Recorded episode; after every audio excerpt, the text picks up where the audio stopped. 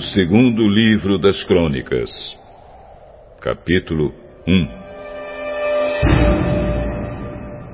O rei Salomão, filho de Davi, conseguiu firmar o seu poder como rei de Israel. E o Senhor, seu Deus, o abençoou e fez o seu poder aumentar muito. Salomão ordenou a todos os comandantes de mil soldados, aos de cem soldados, às autoridades do governo, aos chefes de família, enfim, a todos os israelitas que fossem com ele até o lugar de adoração que ficava em Gibeão.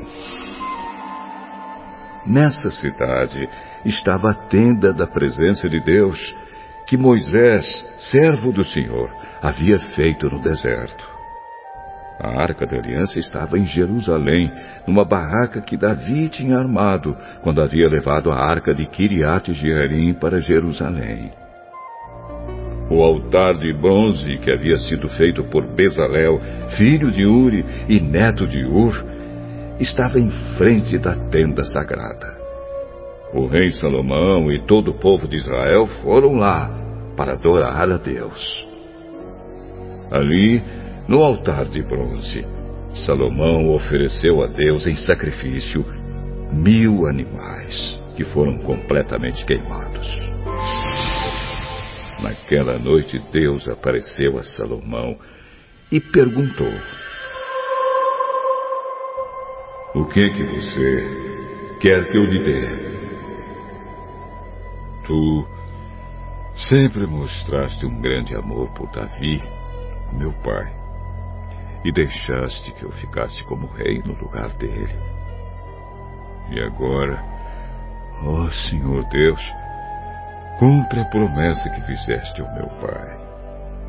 Já que me fizeste rei de um povo tão numeroso como o pó da terra, dá-me sabedoria e conhecimento para que eu possa governá-lo.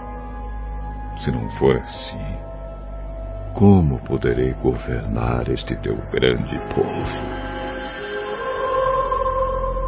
Visto que você pediu sabedoria e conhecimento para governar o meu povo, de quem eu fiz você rei, em vez de pedir riquezas, bens ou honras, ou a morte dos seus inimigos, ou vida longa, eu lhe darei sabedoria e conhecimento.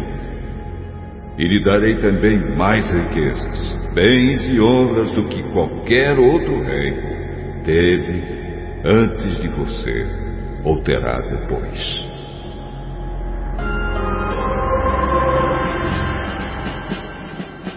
Então Salomão saiu do lugar de adoração que ficava em Gibeão, onde estava a tenda sagrada e voltou para Jerusalém, onde governou o povo de Israel.